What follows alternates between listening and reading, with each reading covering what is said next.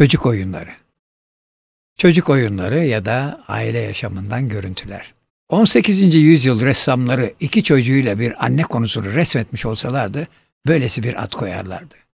Oysa Picasso resminde eşi François Gillot'a, kızı Paloma'ya, oğlu Claude'a birer yer ayırıyor. Hem renklerde hem çizgilerle belirliyor her birinin sınırını.